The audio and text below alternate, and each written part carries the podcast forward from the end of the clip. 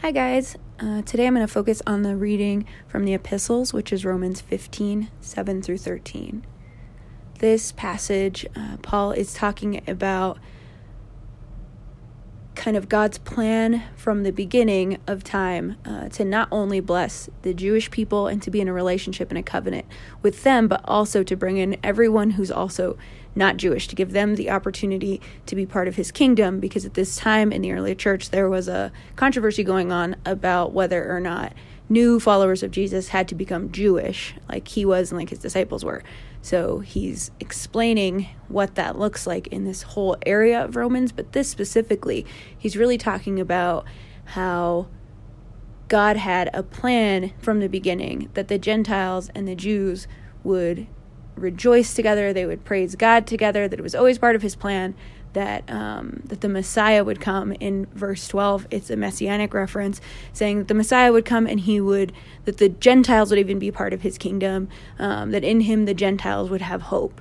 So it's kind of this big history lesson, kind of this meta-narrative, this big explanation of history and everything. And then at the end of this piece is something that I was kind of tempted originally to kind of skip over. In verse 13, he says, "May the God of hope fill you with all joy and peace in believing, so that by the power of the Holy Spirit you may abound in hope." And it kind of just seems like the kind of way that Paul ends a lot of things. But as I thought about it and really kind of meditated on it, it really stuck out to me how he changes from this is kind of the history of things, this is how God promised things would go, this is how people are accepted into his kingdom, big people groups, to this is how the God of hope would fill you with joy and peace. This is how the power of the Holy Spirit can bring you hope. It really just kind of brought it home for me specifically, because I think I get excited about the big stories, about thinking about how God has worked through history.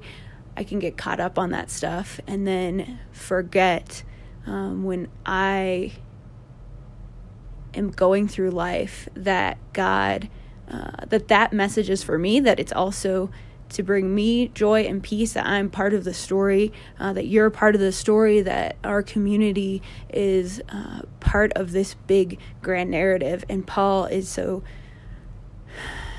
intentional to point that out and to bring it back and to show that this is for us, that we are the Gentiles, that we are the people that God brings in to his family.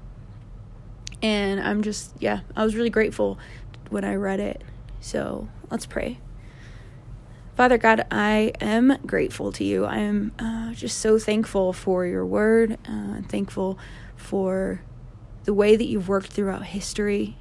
God, the way that you're working in our neighborhood right now. God, I'm thankful for the peace and joy that come, that we celebrate at Christmas, that we celebrate through Advent, and yet that is so, God, near and real and true for us. God, I'm grateful that we can be part of your kingdom.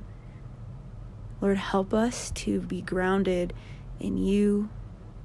God, help us to connect with you, to connect with your people. God, help us to live in light of your kingdom. In Jesus' name.